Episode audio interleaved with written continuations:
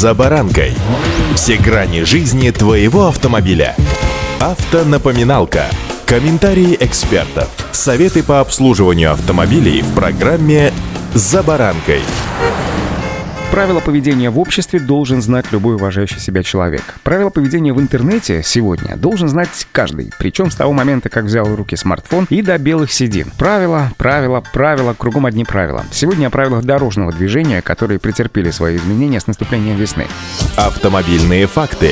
Один из бичей сегодняшнего времени в парках, скверах — это средства индивидуальной мобильности. И ладно бы это были только парки и скверы, где нет общественного транспорта, да и просто транспорта. Сим-водители, особенно на дорогом сим-мобиле, сегодня считают себя полноценными участниками дорожного движения. Хотя по факту так оно и есть, и все эти средства индивидуальной мобильности, конечно же, участники дорожного движения, но со своими правами и обязанностями. Новая редакция правил дорожного движения закрепляет понятие средства индивидуальной мобильности. К ним отнесли электросамокаты, электроскейтборды, гироскутеры, сегвеи и моноколеса. Согласно постановлению правительства, водители симов, то есть средства индивидуальной мобильности, наряду с велосипедистами вправе передвигаться по правому краю проезжей части. Правила действует на дорогах, предназначенных для движения велосипедов, а вот разрешенная скорость для автомобилей не должна превышать шестьдесят километров в час. Кроме того, средства индивидуальной мобильности должны иметь исправные тормоза, фару и красные габаритные огни. Еще одно требование – это двигаться на электросамокатах по проезжей части могут лица только старше четырнадцати лет. Разрешается водителям средств индивидуальной мобильности передвигаться по тротуарам, пешеходным и велосипедным дорожкам, велопешеходным дорожкам, а также в пределах пешеходных зон. Только здесь на этой технике могут ездить водители в возрасте до четырнадцати лет. Дети младше семи лет могут использовать средства индивидуальной мобильности исключительно в сопровождении взрослых. При этом максимальная скорость средств индивидуальной мобильности, которым разрешено ездить в этих местах, не должна превышать двадцати пяти километров в час, а максимальная разрешенная масса – тридцать пять килограммов. Местные власти, в зависимости от дорожной инфраструктуры, вправе устанавливать дополнительные запреты и ограничения на передвижение средств индивидуальной мобильности. Согласно правилам дорожного движения, если водитель, ну, допустим, самоката, подвергает опасности или создает помехи для движения пешеходов, то он должен спешиться или снизиться до скорости движения пешеходов. Исключением являются только велосипедные дорожки. На них водители средств индивидуальной мобильности, согласно правилам дорожного движения, обладают приоритетом. При движении по велосипедным дорожкам, а также при пересечении таких дорожек, пешеходы должны уступать дорогу велосипедистам и лицам, использующим для передвижения как раз средства индивидуальной мобильности, говорится в новой редакции правил дорожного движения.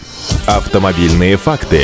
Помимо этого, в правилах дорожного движения появились еще и новшества относительно освидетельствования водителей на состояние алкогольного опьянения. Нынешняя редакция устанавливает требования к процедуре проведения проверок автомобилистов на трезвость и условия, при которых это возможно. Как и прежде, основанием для освидетельствования являются запах изо рта, или, например, неустойчивость позы, или нарушение речи, или резкое изменение окраски кожных покровов. В общем, поведение, не соответствующее обстановке. Сотрудники госавтоинспекции вправе провести проверку на трезвость, только если у водителя есть хотя бы один из этих признаков. Новые правила освидетельствования водителей позволяют провести это без присутствия понятых, зафиксировав все на видео. Впрочем, такая возможность была у автоинспекторов уже десять лет назад. Использование видеосъемки вместо двух понятых в процессе контроля трезвости было зафиксировано в Кодексе об административных правонарушениях еще в далеком две тысячи четырнадцатом. Новая редакция правил освидетельствования на состояние опьянения носит чисто технический характер. Она лишь гармонизирует законодательство в данной области. Для водителей в процедуре проверки на трезвость ровным счетом ничего не меняется. Прежняя версия данных правил предусматривала, что инспектор должен был проинформировать водителя о порядке освидетельствования с применением технических средств измерений, целостности клейма государственного проверителя, наличие свидетельства о проверке или записи о поверке в паспорте технического средства измерения. Теперь сотрудник госавтоинспекции перед тем, как предложить автомобилисту, что называется, дыхнуть волкометр, обязан сообщить ему о наличии сведений о результатах проверки сведений измерений в Федеральном информационном фонде по обеспечению единства измерений.